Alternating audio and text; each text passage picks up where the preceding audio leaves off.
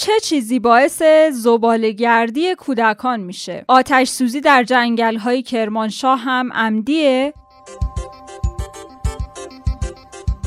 سلام، امروز دوشنبه نه تیر ماه پادکست خبری پادیو رو میشنوید. در پادیوی امروز از مصاحبه با رئیس انجمن حمایت از کودکان کار، پاسخ به ماجرای آگهی‌های اجاره پشت بام، ادامه دار بودن حواشی مرگ قاضی منصوری و بالاترین آمار فوتی‌های کرونا در کشور رو براتون خواهیم داشت.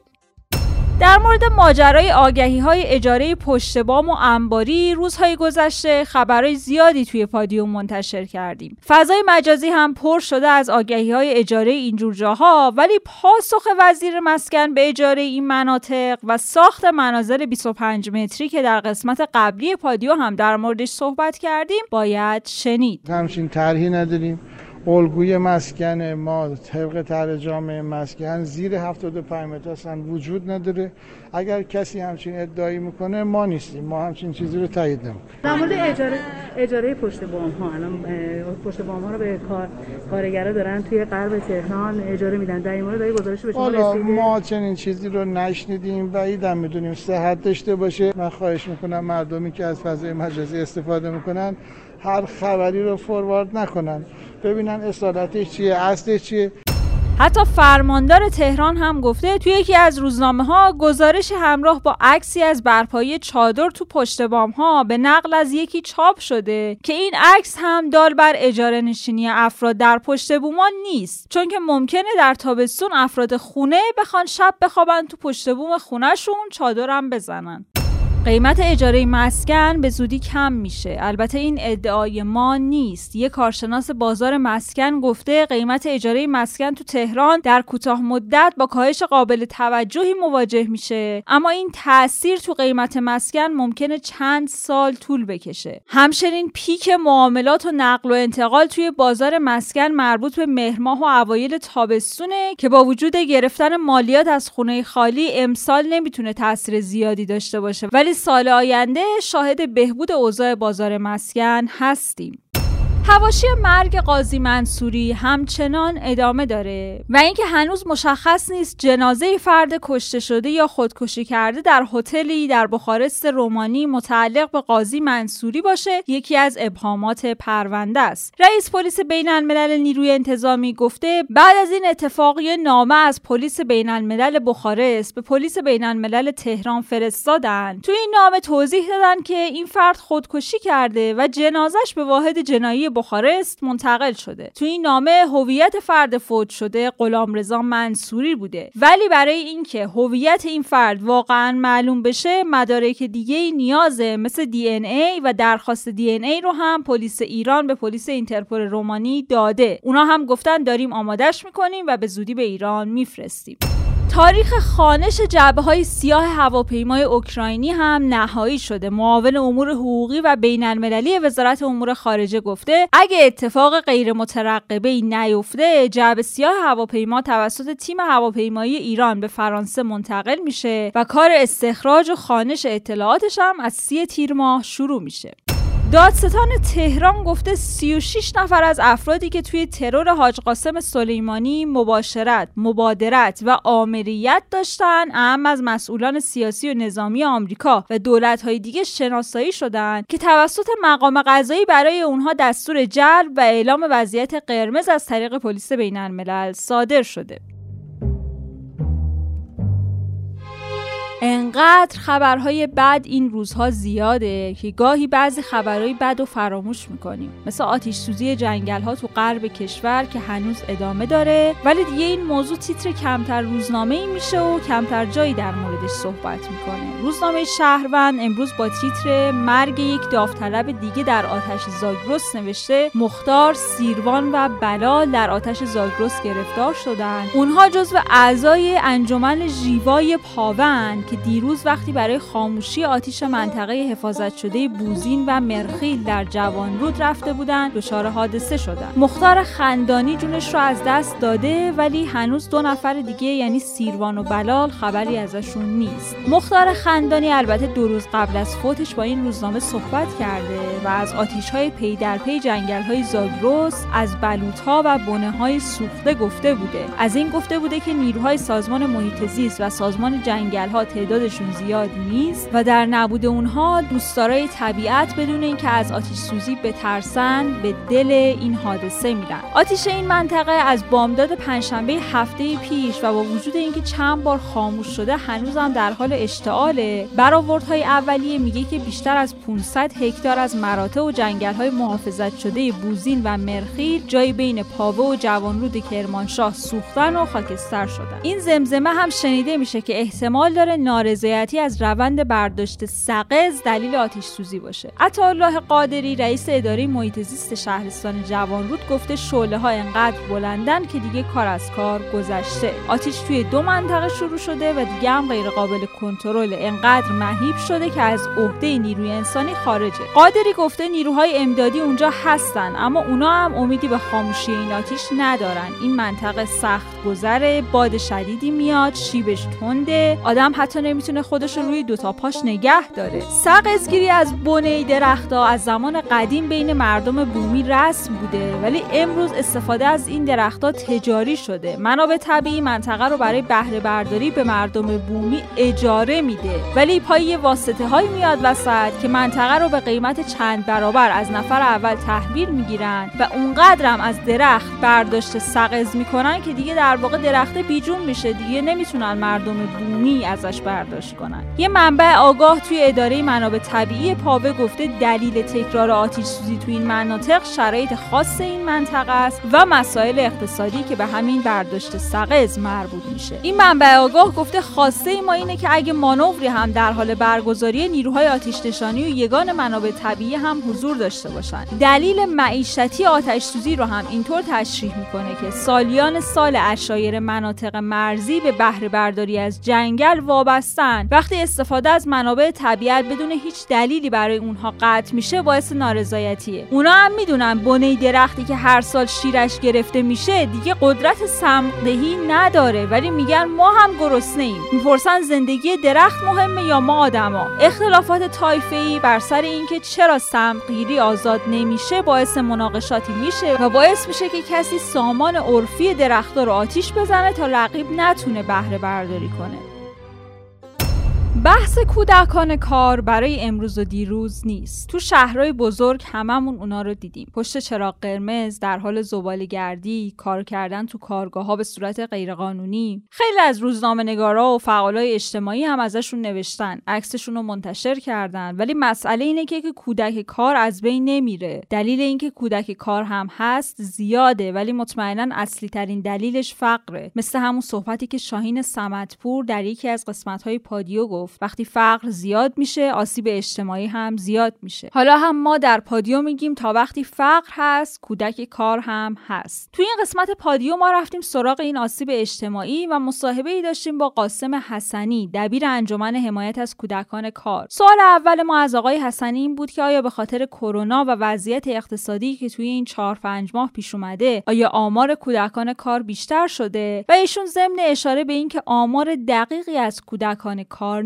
ادامه دادن. خیلی نمیتونه ما رو به یک چیز در واقع جواب قطعی مشخص مستند برسونه، اما از اون منظر که در واقع دو تا ریاضی هست که کودکان کار کودکانی هستند که در واقع از خانواده‌های فرودست هستند، خانواده‌هایی هستند که به طور معمول روز کار میکنن، شب میخورن، اندوخته‌ای ندارن، شرایط ناپایداری دارن. طبیعتاً که وقتی که مثلا پدر باربر خانواده که مثلا فسونگاری داشته، محله بازار باربری میکرده یا مثلا مغنی بوده یا توی کارخانه کارگاهی کار میکرده، این بیکار میشه، خونه کرده مریض میشه یا اتفاقی برش میفته، طبیعتا و در شاید بحران‌های عمومی مثل همین بحث کرونا که یک اپیدمیه و متاسفانه بخش عظیمی از اقتصاد و تولید و در واقع بازرگانی رو تحت تاثیر گذاشته، قدر مسلم حتما فشار مضاعفی و لایه‌های زیرین جامعه وارد میکنه و این فشار مضاعف تعریفی نیست که موجب افزایش کودکان کار میشه. عکس کودکان زباله‌گرد تو شبکه‌های اجتماعی منتشر شده. آقای حسنی، این کودکان چقدر در معرض خطر ابتلا به کرونا هستند و اصلا چی باعث زباله‌گردی کودکان میشه؟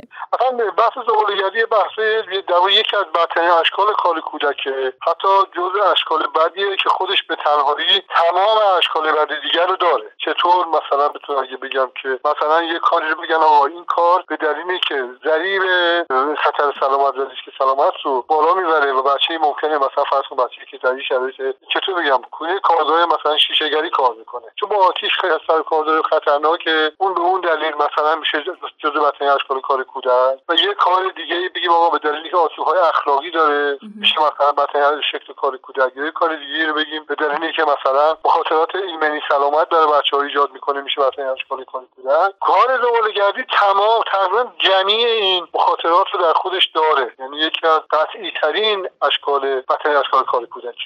به طور معمول خب بچه‌ها بچه قابل توجهی از بچه‌ها که تو بحث زباله‌گردی کار میکنن به صورت کلونی ان دست جمعی کار میکنن، معمولا از خانواده‌هاشون دوره، نه همشون، ولی بخش قابل توجهیشون بچه‌هایی که از خانواده‌هاشون دورن، گاهی مثلا تمام هفته کار میکنن، یه روز تعطیل دارن که برن مثلا برن اگه خیشی کوسی شوندی فامیلی چیزی دارن برن پیش اون حمام میکنن، لباسی عوض کنن بیان. بحث سلامت ایمنیشون رو در واقع به خطر میندازه. آسیب‌های در واقع اخلاقی رو براشون میتونه همراه داشته باشه، چون به صورت شبانه روزی و کلونی زندگی میکنن. ترکیب سنی جمعیتی این گروه‌ها چیزه در واقع به نوعی که میتونه مخاطراتی رو براشون ایجاد بکنه. بحث عدم دسترسی به غذای مناسب رو براشون داره، واسه از این نظر تهدیدشون میکنه و ساعت کار طولانی که فشار جسمانی و تهدیدی که برای سلامت جسمیشون در واقع ایجاد میکنه. بین صحبتاتون به یک موضوع اشاره کردید، اونم اینه که این کودکان بین خانواده‌هاشون زندگی نمیکنن. این مسئله یعنی چی؟ گروهی از فعالین اینها، من مثلا نظر مشاهده‌ای دیدم که مثلا گروهی از اینا کسانی هستند که خب خانواده توی دست میان و این کار رو انجام میدن. اون یه شکله، ولی شکل غالبی که وجود داره که این جواب در واقع پاسخ حضرت عالیه، ساعت کار و چرخش کار توی این بوت‌ها به شکلیه که بچه‌ها دور از خانواده هستند. بچه غالبش به این ترتیب که شما فرض کنید بچه‌ها مثلا اگه یه سیکل ساعت کار روزانه بچه‌ها رو رصد کنیم، اینه که هشت صبح مثلا از خواب بیدار شدن تا ساعت ده یازده صبح مثلا زباله‌ای که روز قبل جمع کردن تفکیک کنن، پلاستیک یه طرف، شیشه یه طرف، کاغذ یه طرف. خب بعد وقتی که تفکیک کردن وقت ماشینی که کاغذ میبره میاد، کاغذ رو جدا میبره، شیشه رو جدا میبره، پلاستیک رو جدا میبره، اون جایگاه خالی میشه. ساعت مثلا میشه در یازده صبح. بچه غالبه ها، نه اینکه همشون، ولی این در واقع یک مانیتوری از یک چرخش کار توی گوده. خب ساعت در یازده صبح ماشینا در واقع میبرن، کاغذا میره، شیشه ها میره، نمیدونم پلاستیکا میره، اون سایت یا اون محل خالی میشه. بعد بچه‌ها دوباره عازم شهر میشن، دوباره جمع میکنن جمع میکنن جمع میکنن تا شب. شب دوباره تا دیر هنگام بعضا بیرونم جمع میکنن، شب دوباره میرن توی اون گود یا اون سایت، اونجا در واقع کار رو اون که جمع اون چیزا که جمع کردن اونجا تخلیه میکنن، همونجا میخوابن که اول صبح دوباره بالا سر کار باشن که بتونن کار رو در واقع دوباره تفکیک کنن، دوباره ارسال کنن. این سیکل گردش کاره. چه این سیکل گردش کاری؟ خب طبیعتا با ساعت طولانی مدت کار، یعنی بیست و چهار ساعت بچه درگیر کاره، بلا ساعت خواب. به حال بحث سلامت ایمنیش رو هم درش ما همونطور که عرض کردم داریم، غذای مناسبم نیست، مهر مادری هم اونجا وجود نداره، خشونت خشونت‌های محیطی هم وجود داره، بهداشت هم به طور معمول وجود نداره و مخاطرات دیگه‌ای هم که اصلا دور از ذهن نباشه برای بچه‌ها وجود داره. و به عنوان سوال آخر میخوام بدونم که مردم چه برخوردی باید با کودکان کار داشته باشن؟ یه عده میگن که از کودکان کار نباید چیزی خرید چون خریدای ما باعث میشه این آسیب ادامه داشته باشه. این حرف درسته؟ خیلی بحث پیچیده‌ایه. خب تا حدی نیست که من یه نسخه مثلا بگم که بخرید یا نخرید. ما میتونیم بگیم چگونه با بچه‌ها رفتار نکنید. خب ترحم نکنید. ترحم اینه که رفتار ترحم آمیز نکنید. سوال بی‌مورد نکنید. چای خریدی که نیاز ندارید نکنید. اما با بچه‌ها محترمانه رفتار. اینو مثلا ما میخوام، چون واقعیتش اینه که بله میتونه این به عنوان یک چیز باشه، دوای مشوق و ترغیب کننده باشه، ولی واقعیت مسئله نه برای همه بچه‌ها. بخش قابل توجهی از بچه‌ای کار میکنن لاعلاجن. اگر ما بخوام این فرهنگو که از بچه‌ها خرید نکنید تبدیل به یک مثلا فرهنگ عامه جامعه بکنیم، قبل از اینکه زیرساخت‌های حمایتی لازم رو برای بچه‌ها تدارک دیده باشین، بچه‌ها از این میرن چیکار بکنن. میخوام بگم که نمیشه فسخ صادر کرد که خرید نکنید، نمیشه تشویق کرد که حتما خرید کنید، اما میتونیم بگیم که با بچه‌ها محترمانه رفتار کنید، مثل آدم بزرگ خرید کنید ازشون، دارای شخصی ازشون نپرسید. اما در واقع از اون طرف قضیه روی این مسئله تاکید داریم که ما ریشه‌های کار کودک باید هدف گرفته بشه. چه عواملی باعث ورود بچه‌ها به خیابون میشه؟ اونجا رو چیز بکنید، زیرساخت‌های رفاهی حمایتی رو لحاظ کنیم. حتی من فکر کنم که نه در عرصه ملی، که عرصه منطقه‌ای، چون بخشی از بچه‌ها که در کار میکنن بچه‌های غیر ایرانی هستن. نیازمند یک در واقع دیپلماسی فعال و یک اقدام منطقه‌ای برای بخشی از بچه‌ها، نه برای همش. خب این کارا رو در واقع ما باید بکنیم که ان شاءالله با پدیده کار کودک مواجه کنیم. یه شعار محوری رو انجمن حمایت از کودکان کار داره که میگه که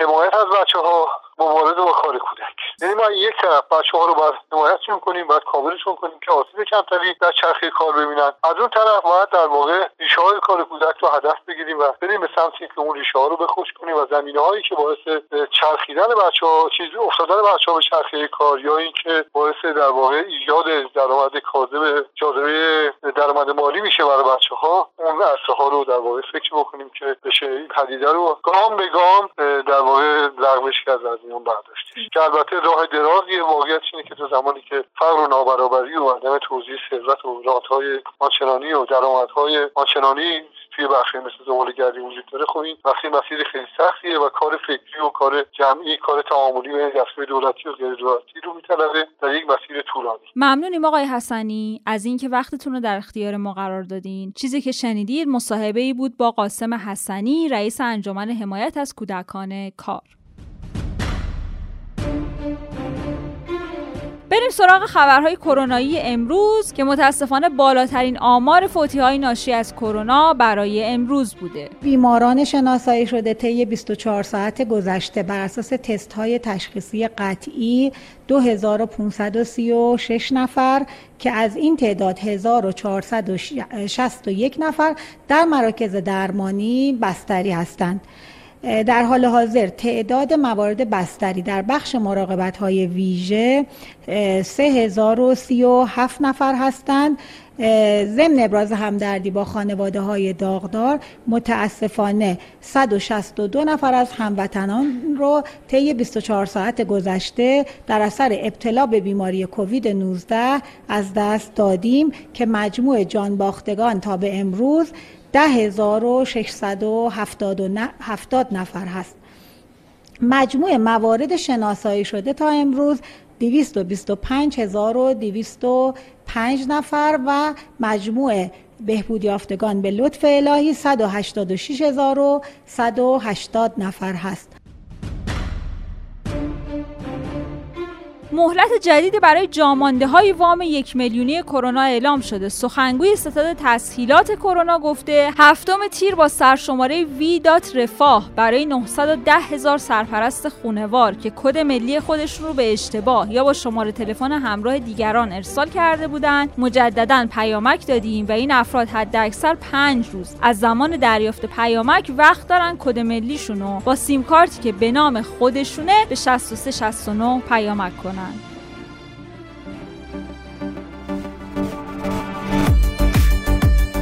خدا رو شکر از بین خبرهای تلخ با نمکی برخی از کاربرهای شبکه‌های اجتماعی میتونه خنده رو لبمون بیاره. کاوه نوشته یارو واسه بیلیارد دوپینگ کرده، هیچ توجیه منطقی نمیتونه داشته باشه جز این که میخواسته وقتی باخت میزو بلند کنه بزنه زمین. سودابه گفته من تصمیم گرفتم روزای باقی مونده از تابستون برم همه جا رو بگردم، زیر فرش، زیر تخت، پشت یخچال، شاید یه پولی چیزی پیدا کردم. مهرداد هم نوشته برگ انگور شده کیلویی پانزده هزار تومان، یعنی گوشت گاو و گوسفند که هیچ لباس سیر انسان‌های اولیه رو هم نمیتونیم بخوریم.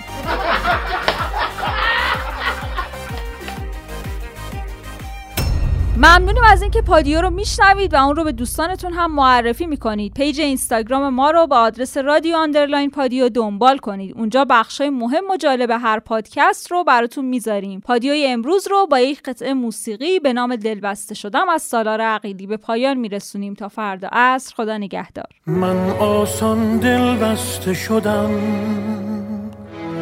افتادم در دام خودم، بشکن دل مرا که ز دل گلایه دارم، پی هر بهانه ای برود نمیگذارم، یادت باشد از آن تو بود این دل که شکست آه از عشق، یادم باشد دل تنگی تو تقدیر من است آه از عشق، آه از عشق غم زیبایش،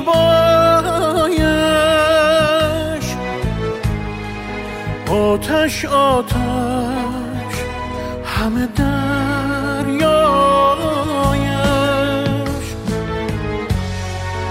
عاشق ماند و دل تنهایش، آه از عشق غم زیبایش، آتش آتش همه دریایش، عاشق ماند و دل تنهایش.